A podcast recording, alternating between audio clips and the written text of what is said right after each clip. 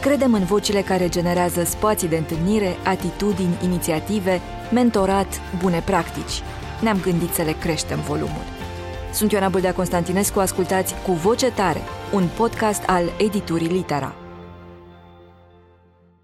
La mulți ani! Mă bucur foarte mult că începem așa podcastul nostru pentru că a fost, este ziua voastră de fapt acum la granița dintre noiembrie și decembrie când uh, înregistrăm noi și mă bucur că la șapte ani de la două bufnițe sunteți la cu voce tare. Oana Doboș și Raluca Selejan, bine ați venit! Bine te-am găsit și mulțumim pentru invitație și pentru urare. Mulțumim frumos și e o plăcere să fim aici cu tine în studioul ăsta așa drăguț plin de cărți. Și pentru mine e o plăcere, mai ales că am zis că mă confesez uh, de la începutul interviului nostru. Eu nu am fost până acum uh, la voi în librărie, este un foarte mare minus al meu pe care îmi propun uh, să îl remediez, dar mi-aduc aminte foarte clar de prima dată când ne-am cunoscut în afara relațiilor internautice pe care le are toată lumea acum. Era atunci când am făcut interviu cu Ion Calman Stefanson și știu că da, da. Și m-am gândit, era în, în holul unui hotel unde se orchestrau toate aceste aceste interviuri și m-am gândit la voi atunci, erați niște prezențe care vă ocupați de lucrul ăsta cu grație în sensul foarte, foarte latin, așa de eleganță generoasă și m-am gândit că sunteți niște exemple clare de facilitatori culturali. Mi se pare cea mai bună descriere pentru voi două și mi se pare că ea a rezistat uh, în timp. Cum a evoluat identitatea aceasta? Pe cred că suntem tot acolo. Mulțumim pentru cuvintele frumoase. A fost un moment frumos al librăriei, uh, cel cu Ion Calma Stefanson, pe care l-am invitat atunci când... Am făcut 2 ani de zile. Deci am acum făcut, 5 ani. Da, Vezi? acum 5 ani și după aceea am venit cu el și la București pentru un eveniment aici, că așa ne-am cunoscut și nu-l puteam lăsa singur la București, dacă pățea ceva, doamne. și am venit cu el aici. Cred că am rămas tot acolo adică în sensul în care am mai crescut numărul de evenimente, numărul de scriitori pe care am avut în programe, pentru că acum 5 ani nu aveam programul de voluntariat al librăriei, așa, după nu. aia le-am dezvoltat. Acum 5 ani aveam 2 anișori, deci uh, era, am, am, da. Deci- începeam deci, să mergem. de atunci, cred că în plus față de întâlnirile cu scriitori și întâlnirile cu muzica și cu artele vizuale din librărie, am dezvoltat partea asta de voluntariat și internship la, la librărie librărie, care nouă ni s-a părut importantă, pentru că noi am început să facem voluntariat la 15 ani și ne-a ajutat să ne formăm, ne-a ajutat să ne dăm seama ce vrem să facem în viață. Și întotdeauna am încurajat uh, tinerii, adolescenții, să se implice în cât mai multe proiecte, să vadă ce le place să facă. Mi se pare excelent. Și, într-adevăr, și mie mi se pare că mentoratul este un ingredient important din uh, felul în care comunicați și vă comunicați, dar dincolo de asta, voi nu spuneți că sunteți modeste, dar ați primit foarte multe premii, ați organizat și ați uh, facilitat, cum spuneam mai devreme, cu termenul ăsta pretențios cumva așa, întâlnirea dintre mulți scriitori și publicul lor și cititori și în felul ăsta cred că ați deschis uh, niște uși care au dat jos niște cărți de pe rafturi și asta iarăși mi se pare foarte important, faptul că ați curatoriat cumva conversația asta între cel care scrie și cel care citește. Ați scris și asta mi se pare un, un lucru extrem de frumos, ați scris despre oamenii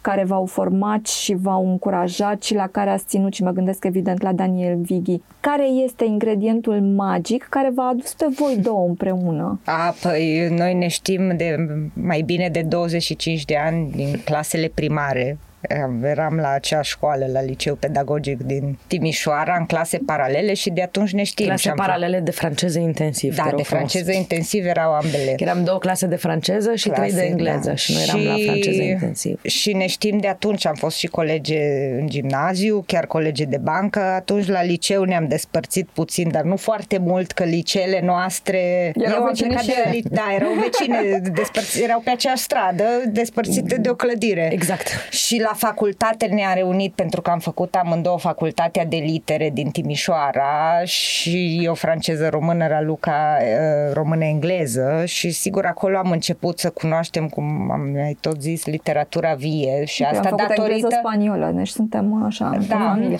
lingvistică. Dator, da, și atunci, datorită lui Daniel Vighi, am intrat în lumea literaturii contemporane cu adevărat. Nu doar prin cărți citindu-le, ci și cunoscând scritori, făcând proiecte culturale, pentru că Daniel Vighi a avut o asociație, se numea Asociația Culturală Ariergarda și noi acolo am făcut toată studenția noastră voluntariat și am lucrat alături de domnul Vighi cu proiecte.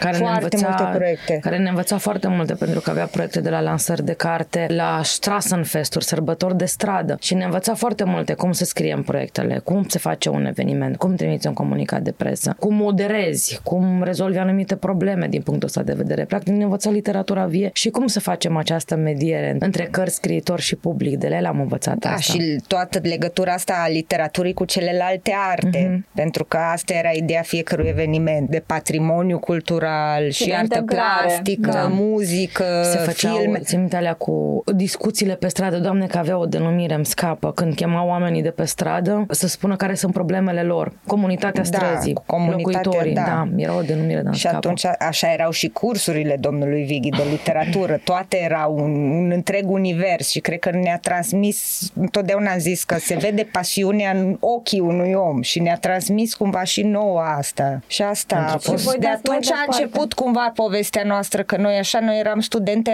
în anul întâi și ne gândeam noi că mai trebuie să facem ceva pe lângă simplu fapt de a fi studente și a învăța și a citi și noi ne gândeam pe atunci să facem o revistă a facultății de litere și noi ne-am dus la domnul Vighi și am zis ce putem să facem și noi ca să facem o revistă și atunci domnul Vighi atunci ne-a remarcat și a zis că el nu are revistă, dar are o asociație culturală și așa am început. Și asta ne-a apropiat, adică noi două, cum ziceam, suntem apropiate de mult, dar și studente la master iar ne-am despărțit uh, doi ne ani. Ne profesional.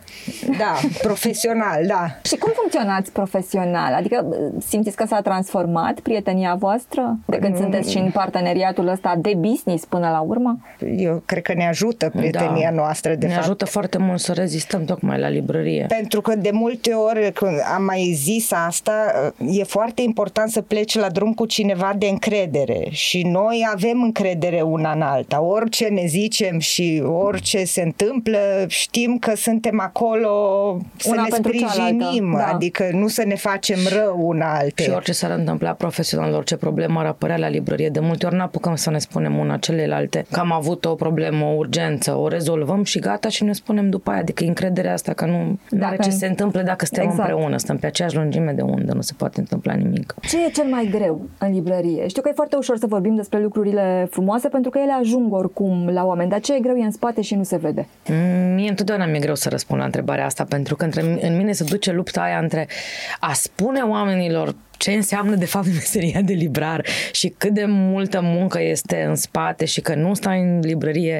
să citești și că nu e așa romantic cum vedem în filme, citim în cărți sau a nu le spune asta. Pentru Dar că... e și romantic, e și frumos și cum da, citim în cumva, cărți. Da, e tocmai că de aia se duce lupta asta, că mi da. se pare că trebuie cumva să le păstrăm ideea asta, farmicul acesta romantic al librăriei, dar pe de altă parte nu este absolut deloc așa. Să știi că vorbeam odată cu uh, Vlad Niculescu de la Cărturește în Friends pe care visez să să-l avem și pe el invitat aici la cu voce tare, că librarul este așa cum e barmanul din Dulcele Bar al lui Möringer, într-un fel. Toată lumea vine da. și își spune păsurile și totul se rezolvă da. ficțional în literatură. Da. da.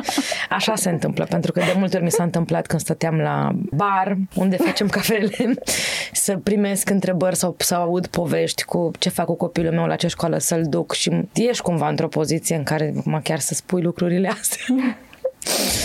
Eu aici sunt pe o poziție diferită. Nu, nu mi-e greu deloc să spun ceea ce e greu. Nu cred că trebuie întreținută partea asta romantică. Sigur că trebuie un pic spusă, că trebuie să creezi o vrajă și noi într-un fel am creat vraja asta și prin felul în care suntem noi, adică da, eu și eu cred că autentice și da. sigur e și povestea prieteniei noastre și felul în care ne raportăm la cărți și la literatură. Și da, n-am făcut așa o, o chestiune doar de imagine, așa suntem și Raluca îi se duce lupta asta în ea pentru că ei e greu în general să recunoască că e greu ca să ea să recunoască, trebuie să okay, fie Oana, extraordinar greu, de greu.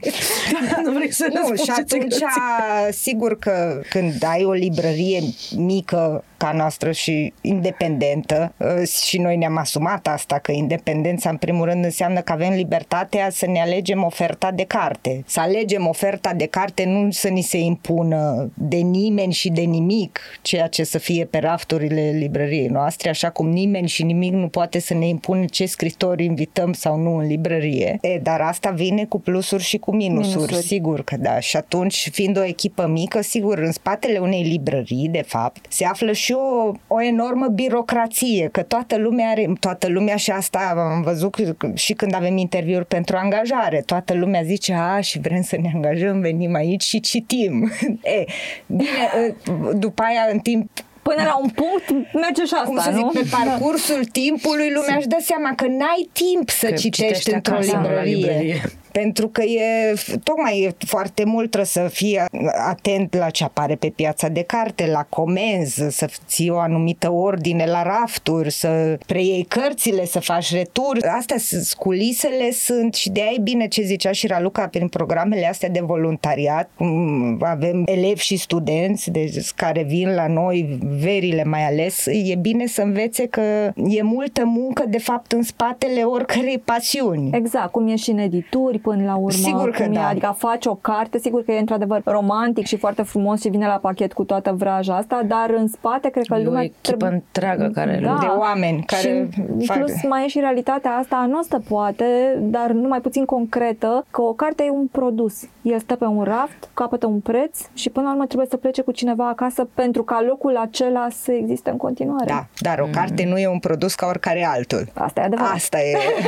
Asta e și asta o spunem tot timpul când uh, pentru mine și apoi și pentru noi a fost, e un mare model ceea ce se întâmplă în Franța cu prețul unic al cărții. Da? Și de acolo a început, uh, acum 40 de ani, când uh, a apărut legea prețului unic al cărții în Franța și ministrul culturii de atunci, Jacques Lang și Jérôme Landon, editorul care a inițiat această lege și tot grupul de editori, că asta a fost unul din marile argumente. Cartea nu e un produs ca oricare, oricare altul. altul, sigur. Da, trebuie să ai răbdare cu cartea, e o investiție pe termen lung. E, da, sigur, se și vinde, dar e, are componenta asta și formatoare și educativă și tocmai de aia e un echilibru pe care nu e ușor să-l faci. Nu, și cred că ține de talentul librarului, cum ține și de talentul editorului. Să știi ce cărți păstrezi în librărie, Exact. cum faci retururile, uh, să-ți asumi că crezi în niște autori, crezi în niște titluri pe care, chiar dacă au fost publicate acum șase ani și între timp au venit nenumărate noutăți, e o carte pe care tu vrei tot timpul să o ai în librărie atât timp cât ea mai e disponibilă. Și cred că e și partea asta psihologică, foarte interesantă și cumva foarte frumoasă. Eu cred mult, sau mi s-a părut întotdeauna o declarație m, aproape de afecțiune când cineva mi-a spus eu cred că ție cartea asta ți-ar plăcea. Și când îmi plăcea Da. într-adevăr cartea respectivă, mi se părea că e un compliment așa Este- cumva camuflat acolo și... Este ceva Da. ce mie îmi place foarte mult la ceea ce facem noi, partea asta de recomandare de lectură. Pentru că înveți, bine, ne-au și trecut șapte ani, dar știam asta și de când am deschis librăria, în câteva luni, foarte repede. Înveți oamenii care ți intră în librărie, le înveți uh, gusturile literare și știi când vine cineva exact ce carte să-i pui în mână și știi sigur că o să-i placă. Și e o super bucurie când se întâmplă asta, când se întoarce și spune, ai avut de toate, mi-a plăcut foarte mult. Da. Ce îmi place cel mai mult, de fapt, la, la meseria asta noastră. Faptul că niște cărți din librărie, cărțile potrivite pleacă acasă cu cine, cu cine trebuie, da. Și se întorc și îți mulțumesc și vin și mai cer și mai cer și mai cer. Și se creează relația asta între cititor și librar. Da, dincolo de talent, că, sunt, că ziceai, sunt mai multe aspecte. E talentul pe care sigur trebuie să-l aibă un librar sau un editor, e partea asta personală și psihologică da. și relațională până la urmă. Și e background-ul cultural Da, solid. background-ul cult, da, și e și chestiunea de identitate, că să și asumi ce fel de librar sau ce fel de editor ești și să, să-ți asume asta și atunci mergi înainte. Cum mai zic eu, în cazul unei, când ești editor, dacă crezi într-o carte, mergi cu ea până în pânzele albe. Așa este și la librărie. Când alegem să facem o lansare sau să promovăm o carte sau un autor, mergem cu ea până la capăt. Că Și- de aia identitatea noastră cumva e foarte, noi am vrut să fim o librărie literară. Nu o să fim niciodată... Dar cred că asta și sunteți. Da, nu o să fim niciodată altceva decât dacă o să vrem să fim altceva, dar nu vrem. nu vrem. Da. Știu că îmi propusesem când mă gândeam ce să vă întreb așa, în linii mari și generoase, să vă întreb cum este să treci prin șapte ani de business independent în România, dar m-am răzgândit între timp și o să vă întreb, tocmai pentru că ați spus lucrul ăsta și pentru că da, chiar cred că sunteți o, o librărie literară și uite că și un om care nu a fost acolo simte lucrul ăsta de departe, ceea ce mi se pare cumva important. Cum este atunci când crezi într-o carte, crezi în valoarea ei literară, ea este aliniată cu valorile tale și totuși cartea nu vinde. Acum Sau mă gândeam că asta urmează. Ce stă în spatele acestei întrebări, poate, e mai frust, mai simplu și poate un pic mai... Cum e cu publicul în România? Nu pot să-i convingi, într-adevăr. Sunt și am avut de-a lungul celor șapte ani cărți în care am crezut foarte mult și pentru care am făcut foarte multe evenimente, pentru care am făcut foarte multe comunicare, în jurul cărora am construit foarte multe discursuri pentru mai multe tipuri de public și totuși cartea nu a N-a vândut mers. la cum ne așteptam noi să vindem. Te frustrează? Da, li se întâmplă dar, tuturor în lumea da, asta literară, da. da.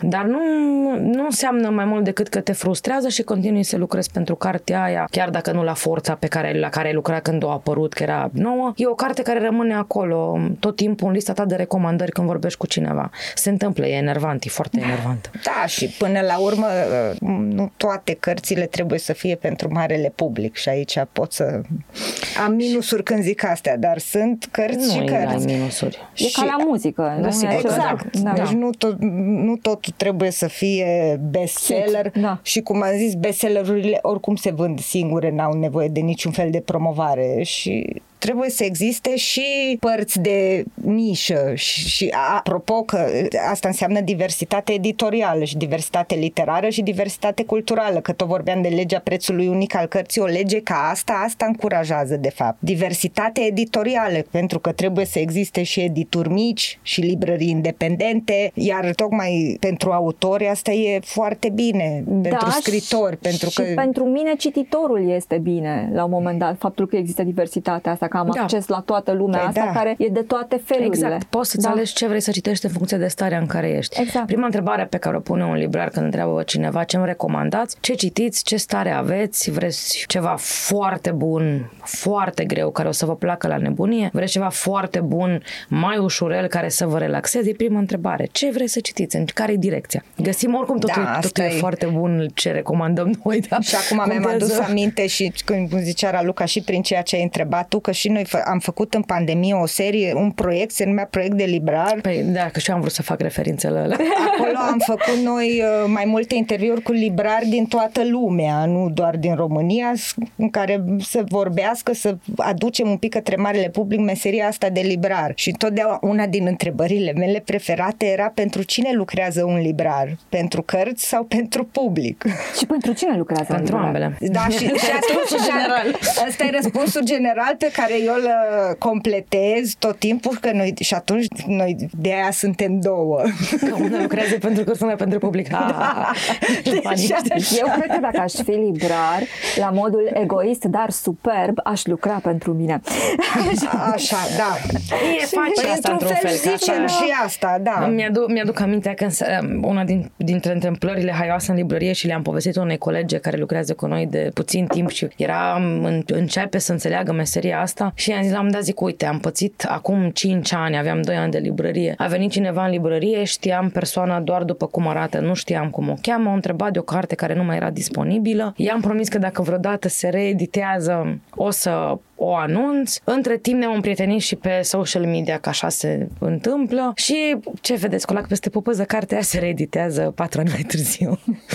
și ce am făcut? Mi-am adus aminte instant. Când a intrat în librărie, mi-am adus aminte că acum patru ani cineva m-a întrebat de cartea asta. Am stat să mă gândesc cine mi-am adus aminte, i-am trimis un mesaj, a rămas paf. Da, ăla o să întrebune acum când e pe viața librăriei, oricum era da. o susținător al librăriei. Da. Și asta înseamnă meseria de da, librar. Că e, da. e pasiunea pentru cărți Stai până că la urmă. Ne, ne, că, când când ai zis asta, eu mi-am adus aminte de altceva. Am răspuns, Am cred că acum, astea. Da, în, acum vreo trei ani, nu, în 2019 a fost. În 2019, în vară, Ana Maria Sandu făcea o a, anchetă da. pentru dilema veche cu ce cărți am citit în vara aceea și știu că am răspuns și eu îmi doream foarte mult o carte despre care am scris din Franța, da, sta, fix Aia acum Silvia, am sca- Silvia Beach da, era cu... un text cu Silvia Beach care mergea în Grecia, dar uh, cu poetul și îmi scapă numele poetului, fix acum, ce bine. deci, uh, o Ideea e că o să-mi vină numele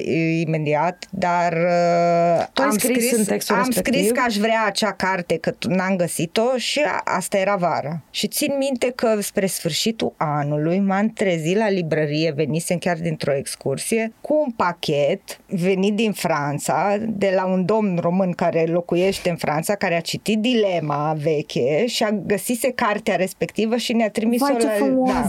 E la librărie. povestea. Da, deci am rămas, nu mi-a venit să cred. Uite, vezi, e o comunitate care se leagă așa dincolo de, de granița Cartea fizică. lui Yves Bonfoy, v-am zis că mi-a aminte. da, era un eseu al lui Yves Bonfoy în cartea Despre călătoria Silviei Bici în Grecia. Cu el, da, amândoi au fost, da. Și am vrut foarte mult... Uh, acea carte, Uite, o să da, o pun și eu pe listă acum. Da? Deci nu doar familia Darrell a fost în Corfu, ci și a... Silvia Bici are o poveste în Grecia. Bun, e de notat. Aveți librării preferate în lume? Dacă da, unde și de ce? Ai, da, foarte multe, pentru că Cred. de fiecare dată când mergem undeva, oricum începe plimbarea prin librării. Oricum, noi când am început librăria noastră, clasic, uh, Silvia Bici, Shakespeare and Company din Paris rămâne un exemplu pentru tot ceea ce a reușit să creeze Silvia Bici din punct de vedere cultural, pentru încrederea pe care a avut-o ea în uh, Joyce și în Ulise, pentru tot ce a reușit să construiască comunitatea din Paris, pentru tot ea, cred că ea a dat startul ideea, acestei idei de altfel de librării. Librăria ca un loc cultural. Librăria... Ea și apoi George Whitman, că da, și el a avut-o da, cu... Da, după aia George Whitman. Și este, um, dincolo de rezidențele astea creative, care se întâmplă în continuare și care sunt cumva istorice și de pisica aia emblemă, tot timpul mă întreb dacă e aceeași pisică sau ar fi ceva. Ar fi ceva. Da, dar mi-aduc aminte ultima imagine pe care o am foarte pregnantă de la librărie, este acel citat de James Baldwin, care mă izbește de fiecare dată crezi că durerea ta este da. unică în lume și după aceea citești și descoperi da, că nu ești singur. E, sigur, eu am vulgarizat foarte mult comprimând traducerea aceea minunată, de altfel e un fragment da, minunat, asta, da. dar uh, cred că asta este până la urmă, e ficțiunea asta care își întinde mrejele și care ne prinde mai devreme sau mai târziu pe toți cei care vrem să fim prinși. Și uite că așa ajung ușor, ușor la următoarea mea întrebare voi ați coagulat, ați sudat comunitatea asta superbă în jurul vostru și nu o să vă întreb ce îi ține pe oamenii ăștia aproape, pentru că cred că asta deja este evident. Dar cum e pentru voi? Nu să o gestionați, să fiți în mijlocul ei. De cele mai multe ori nici nu-ți dai seama ce se întâmplă. Că ești atât de prins în ceea ce faci de zi cu zi, în viața de zi cu zi a librăriei, încât nici nu te prinzi. Sunt foarte rare momentele în care îți dai seama ce ai reușit să construiești. Unul, când primim premii, când primim niște mesaje foarte personale de la oameni, nu te prinzi. Că tu faci ce-ți place, faci ce știi. Eu nu-mi dau seama, nu. Ba, cred că ne dăm seama. Acum cred că nu. nu, nu. Dar e că zicea... Eu ziceam eu nu-mi dau zicea, seama, tu poate îți dai seama. Că tu întrebai de cum e să trăim în mijlocul acestei comunități. Sigur da, că cum, noi... Cum te ideea e că noi de când am deschis librăria ne-am făcut foarte mulți prieteni. Acești foarte mulți prieteni uh, au fost clienții noștri și au devenit prietenii noștri o parte dintre ei. Și atunci librăria este sigur și mai ales după pandemie, dar și înainte, este și un loc uh, care adună comunitatea asta în jurul ei și prietenii, adică noi am făcut acolo și zile de naștere, și revelioane, ca aia mă gândeam că voiam să zic și alte petreceri, dar au fost multe evenimente, zile de naștere ale noastre, ale prietenilor noștri, ale copii prietenilor noștri. Uh, am încercat tocmai uh, și asta e un lucru, e o satisfacție și tot am mai zis asta când mai stăm și mai facem câte o întâlnire, petrecere în librărie seara și stăm până noaptea târziu, așa când pleacă toată lumea și mă uit în spate, în, cum, am, cum ar veni în sufrageria noastră, de fapt în sala, în camera noastră cea mai mare, cea de evenimente acolo, văd toate paharele, tot ce rămâne, toată dezordinea aia, e așa, o, pentru mine un sentiment de împlinire, că bine, mai glumesc că de ani am făcut librărie ca să avem parte și de aceste petreceri, nu dai, așa că atunci vezi că e lumea în da, jurul cred tău. că da și cred că librăria generic e spațiul ăsta unic în care găsești și copii și adolescenți și seniori și fiecare venit acolo pentru interesul bunici, lui și da, pentru... bunici da. care vin cu nepoții la pen, când își iau pensia, au bugete pentru nepoți și vin cu nepoții și lasă să-și aleagă ei ce cărți vor. Vezi o grămadă de lucruri. Oameni foarte în vârstă care vin, uh, care abia se deplasează, dar care își doresc să vină în librărie să se uite la cărți. Da, cred că e un sentiment Copii grozav. foarte, foarte mici, de la bebelași care gânguresc pe acolo și ating cărțile de bebe, până la copii de clasele 1-4 care vin cu profesorii, copii de grădinițe care vin cu educatoarele și, în general, când intră cu, când vin organizat cu clasa, doamna educatoare sau doamna învățătoare le spune și liniște. Și atunci mă ridic și le zic, nu, nu, nu, aici nu suntem la bibliotecă, puneți mâna pe cărți, răsfoiți-le. Dacă vreți să dați jos folia, veniți și mă întrebați ce să nu fie cu jucării sau cu... Dau eu jos folia. Singura rugăminte este nu trebuie să le puneți de unde le-ați luat, nu le aruncați pe jos și nu călcați pe ele. În rest, liber copii la cărți. Da, mi se pare grozav. Eu care am, recunosc trauma asta a- pe care am ținut-o până foarte târziu a bibliotecii, unde tot ce mi-aduc aminte din primii mei ani de expunere la bibliotecă era o doamnă etern supărată de faptul că trebuie să umble la fișet. Deci, Așa. mi se pare că genul ăsta de copilărie trăită cu o librărie care aproape că îți reproduce biblioteca de acasă, nu și relația pe care o ai acasă cu, cu cărțile, este cel mai frumos mod de a crește îndrăgostit de Și se, poveste. se, se mai întâmplă să nu Da. aibă bani la ei, să nu, să nu aibă suficient pentru o anumită carte, încep să plângă. Atunci liniștește, iau bă, raftul lor unde punem la casă cărțile. Uite, o punem aici deoparte cu numele tău, vii cu părinții, nu o dăm la nimeni, nu mai plânge, nu fi supărat. O să o iei acasă, dar nu acum, mai târziu, în câteva ore. Stai liniștit. Da, e, e un lucru absolut grozav și cred că e grozav și pentru cei care v-au aproape faptul că uh, se întâmplă așa. Când ați avut cele mai mari emoții în librărie? Fiecare, adică separați și împreună. Și o să vă dau și... Împreună, cred că Da. atunci când am deschis, Da, clar. da, acum de multe ori mă gândesc, Doamne, câte nu știam atunci. De fapt, Noi- știam noi am multe, dar învățat multe cu nu știam. Două ore înainte să, se des- să deschidem, atunci am învățat să folosim casa de marcat și softul de, fapt. vânzare, că atunci Da, ne l-au adus. Și nu înțelegeam nimic, că s- este o filmare cu noi de la deschidere în care se vede, zici că eram două. Când apăsam și ne uitam la ecran, nu, nu înțelegeam cum apăsăm, cum e, nu înțelegeam nimic. Atunci am avut emoții, pentru că cu două ore înainte am terminat, am dat și ultima dată cu mătura, ne-am schimbat în baia de la librărie, că noi n-am mai ajuns acasă, am lucrat o zi și o noapte într-una ca să deschidem. Da, Atunci am fost, da, varză de emoții. da, și era, Împreună. dar eram și, eram și entuziasmate, că dacă eram doar emoționate, cred că nu ne aruncam chiar așa, că acum, acum, cu mintea de acum și un fel mult mai rațional, mă gândesc că totuși cum să începem așa, fără să Da. nu ne pregătim, adică noi ne-am pregătit înainte, am lucrat un an de zile înainte să deschidem, dar zic pe la pără Partea câteva asta concretă, practică de vânzare. Bine, dar noi de fapt am avut și o problemă atunci pe care o trebuie să depășim, că era, trebuia să avem un soft de gestiune apropo de lucrurile practice Da, care, da, nu, da, se care văd, nu se care văd. și de care de multe ori oricum sunt foarte hiperplicticoase, adică nu-i, nu-i nimic apasionant în ele. Trebuia să avem un soft de gestiune și firma aceea era un domn care a, a părăsit și firma și atunci ne-a lăsat și pe noi baltă și noi rămăsesem de fapt cu 5 zile înainte fără soft de gestiune, Ca ceea aia se pentru o întâmplase librărie e cu- fatal. Mă întreb de și ce în oare- 5 zile a Da. trebuit să găsim altă firmă, alt soft, alte tot și Toate am găsit și business-urile am rezolvat. grozave au acest tip de poveste la bază. Nu știu, cred că toate, poate că începutul ăsta hârtopos e ceva propice. Da, ne-a pregătit clar pentru Clar pandemie. ne-a pregătit. Când am văzut, când am făcut domnul, pentru că domnul și-a dat demisia de la firma respectivă, exact când ne monta nouă soft în fața noastră, noi stăteam și noi uitam, dar Da, noi ce am facem? Noi avut, uh, deschidem, nouă ne trebuie soft. Și da. Astea au fost em- bă, bă, cele mai mari emoții împreună. Am mai avut așa emoții împreună? Păi Da, când am vrut să închidem. Am vrut când să am văd vrut să cât zici. închidem anul trecut în februarie, da, pentru că a fost foarte greu. Cum, uh, După noi cei am doi mai ani de tot povestit. pandemie, când uh, a izbucnit uh, războiul în Ucraina, când pentru toată piața de carte a fost foarte greu, pentru că oamenii nu mai cumpărau cărți, adică își țineau banii Da, anul toți, trecut toți în ne gândeam anul februarie. trecut că va trebui să plecăm de aici, nu? Da, deși Dacă pare... se întâmplă ceva. Da. Cel puțin noi, noi două asta ne gândeam, da.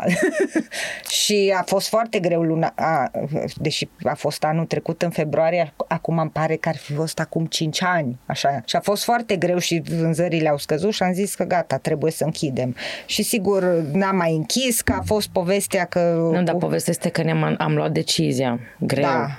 Emoționate împreună, am luat decizia. Ne-am anunțat toți colegii că urmează să închidem librăria. Am ales și data de închidere. Ziceam că ne întoarcem de la Bolonia, punem anunțul public și o închidem în 17 aprilie de ziua mea. Așa am dorea eu. Cadou să fie de ziua mea, încă atunci închidem librăria. Ne-am anunțat colegii, momente de plâns, tristețe la librărie, asta este, le-am zis că au timp până în data X să-și caute alte joburi și a doua zi Da, am primit mail uh, noi în pandemie, am uh, depus tot dosarul și cum se era, uh, erau fondurile acelea, măsura 2 pentru firmele Firmele aflate în, afectate de- peri- a, da, Da. de pandemie și noi am depus asta atunci în, în- în pandemie, nu mai știu, oricum era cu 2 ani înainte de, cu un an jumate înainte și am avut oricum numărul când am depus toate documentația aia pentru subvenția asta, am avut numărul de ordine 17.000 și ceva. Și tot trecea... 17.430, 17.340.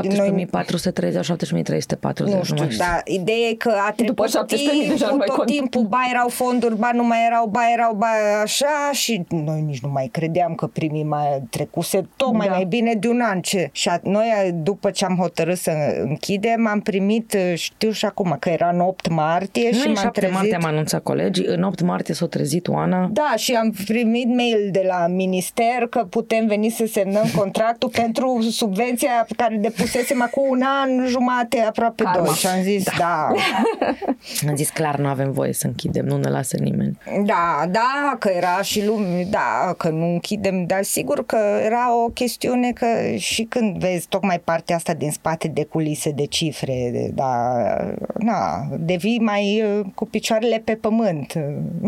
Cumva nu... sp- Că Cred că- viața nu e în cărți de tot timpul, Așa e și e. în realitate, da. Ai spus foarte frumos, viața nu e în cărți tot timpul, dar mă bucur că de data asta pentru noi cititorii cel puțin a fost cartea câștigătoare. Că Da, lucrurile au da, ieșit și după bine. aia tocmai a, a, s-au și dezghețat lucrurile. Ca Și au revenit vânzările, totul Știu s-a că a fost dezghețat momentul după când aia. a revenit Bookfest-ul la Timișoara după pandemie și atunci un pic s-a dez... și tot s-a dezghețat și anul trecut uh, am încheiat cu bine anul. Chiar dacă începutul anului a fost Sub așteptări. a fost Nu, groaznic. dezastru. Sfârșitul an, spre sfârșitul anului deja a fost bine, iar anul acesta, Timișoara fiind capitală culturală europeană, e cel mai bun an al librăriei De, de când existăm. Deci sunt... Așa să fie de acum înainte și mai Așa, bine. de- și arată- tocmai că nu ne, nu ne așteptam la asta, pentru că foarte multă lume ne-a întrebat și ne întreba înainte, oai, cum o să fie pentru voi în 2023? Noi lucrând înainte de a avea librăria și la asociație, uh, Asociația Timișoara 2023, știam din toate statisticile că, în general, în proiectele astea de capitală europeană a culturii nu se pune accentul pe carte, nu? Pentru că literatura, așa cum zicea și Oana mai devreme și cum spuneai și tu, m, trebuie să ai răbdare, nu are rezultate imediate, nu adună mase. Da, cenușărește întâi. Da, da înainte Așa. să, da, e foarte importantă, dar nu adună mase și nu trebuie să ai răbdare cu ea. Deci nu era foarte băgată în seamă în aceste programe de capitală europeană a culturii. Am mai vorbit de-a lungul anilor cu alte orașe câștigătoare în care librăriile din zonele centrale din, uh, au trebuit să închide sau să se mute pentru că nu mai făceau față la chirii, la cheltuieli, la nu veneau oamenii, nu erau... Și pentru noi anul ăsta a fost exact exact invers. Uh, În general, cam toate proiectele mari din Bitbook și din Timișoara 2023 au venit la noi și ne-au luat ca parteneri. Am avut o groază de standuri mobile la o groază de evenimente și a fost cel mai bun an al librăriei. Da, Deci da. total opusul a tot ce am A, auzit din 2015 Vezi, de fapt, încoace. asta era cadoul de ziua ta și nu ai vrut să ți-l asumi. Așa, acum că l-ai primit. Ce anume ați vrea să se întâmple în lumea asta bibliofilă și nu se întâmplă? Legea prețului unic al Exact, cărții. da, asta mă gândeam și eu. Da. Asta, pentru că asta ar însemna o unitate pe bune în fața publicului și în fața um, decizionalului, mamă cum folosesc acum, um, a întregii piețe de carte. Asta poate ar trebui tot așa la nivel profesional să avem niște statistici serioase, pentru că noi nu avem statistici Mm-mm. despre piața de carte. Dar Sunt puține să fie statistici da. și nu, studii. Statistici da. pe piața de carte adevărate, cum vedem noi la conferințele interna- internaționale de librari, cum fac statistici din 3 în 3 luni. Oamenii ăștia știu din 3 în 3 luni ce s-a schimbat, cum s-a schimbat, care e trendul, unde a scăzut. Uh, o scăzut non-ficțiunea în prima parte a anului, trebuie să ne concentrăm în următoarea parte să creștem înapoi non-ficțiunea, adică da, și super professional. Pentru că în rest, noi în piața de carte, eu zic că avem uh, scritori foarte buni avem, literatura română contemporană chiar e valoroasă și începe încet, încet, sigur că uh, acum nu, nu e ca, voiam să zic că începe încet, încet să iasă și în afară, dar și nu e ca exportul literaturii engleze sau așa, nici nu o să nici fie vreodată. Cum, exact. da. Dar uh, liter- scritori valoroși avem, ed- editor valoroși avem, librari, librari valoroși avem. Chiar avem jurnaliști culturali deci, care promovează, sunt, chiar dacă suntem dar, sunt puțini, avem. La nivel de politică culturală Aia. liter, sau la de politică refeream. literară, acolo ar trebui să fie cineva cu viziune care să gândească pe termen lung ceva și temeinic. Și asta... Pentru că există tot felul de programe de promovare a lecturii care, care sunt fără cap și fără coadă. Exact. exact. Și da. sunt fie, sunt... fie eforturi independente, cum spuneai, fie pleacă de undeva de sus, fără cap și fără coadă și nu au niciun impact. Sau, altfel spus, ai fost foarte delicată, sunt o bifă într-un tabel, da, în urma căreia nu se întâmplă mare lucru. Practic, cred că toți ne dorim așa ceva, niște programe integrate, nu, care într-adevăr să crească și de ce nu să educe și publicul și profesioniștii pentru că toată lumea și asta are am vrut să, asta da. am vrut să adaug eu și eu mai simt nevoia unor specializări pentru piața de carte, um, pentru fiecare meserie din piața de carte. Eu, ca librar, eu simt nevoia unei specializări. Nu, mie îmi prinde foarte bine că suntem în Asociația Federația Internațională și Europeană a Librarilor, pentru că învățăm foarte multe de la colegii noștri din afară, învățăm foarte multe unii de la alții. Și asta mi se pare important. Eu cred că pentru fiecare, meseria da. de librar și pentru meseriile din piața de carte, noi nu avem specializări. Pentru fiecare meserie mi se pare important ca să evolueze, există un upgrade, un efort da. susținut cu ciclicitate, odată uh-huh. la un interval, nu să poți să te perfecționezi în domeniu. Am ajuns și la ultima întrebare, nu știu dacă o știți deja, este aceeași pentru toți invitații de podcast, despre ce ați vrea să vorbim mai mult cu voce tare. Exact despre ce am vorbit mai înainte, despre faptul că um, trebuie să ne unim um, în piața de carte um, ca să schimbăm puțin ce se întâmplă la nivel legislativ și ca proiectele noastre să fie comune, să avem un impact mai mare. Și despre cărți da. în general, despre cărțile care ne plac. Vă mulțumesc foarte mult și la mulți ani încă o dată. Abia mulțumim. să vă vizitez. Mulțumim și noi și te așteptăm la Timișoara. Mulțumesc tare mult. Sunt Ioana Buldea Constantinescu, mulțumesc că ați fost uh, împreună cu noi și vă invit uh, să ne fiți alături și pentru episodul uh, următor, pentru că noi așa, poveștile bune nu se termină niciodată.